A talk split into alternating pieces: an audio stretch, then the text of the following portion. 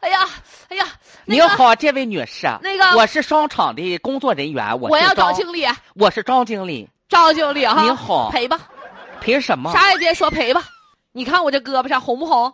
呀妈呀！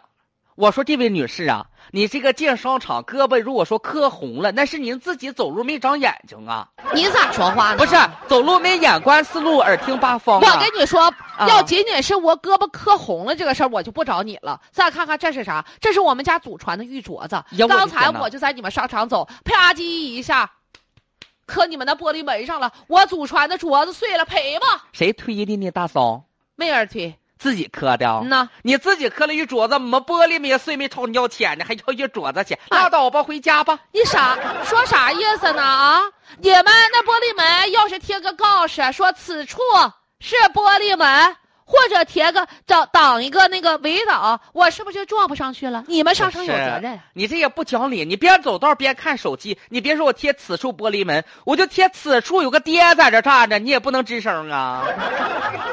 你这整着吧，你大嫂啊，你是人做人吧得厚道，你自己看手机你撞上了，镯子碎了，祖传的啊，挺嗯呐贵的啊，嗯呐。那么真赔不起。小本经营，我们这门才多少钱呢？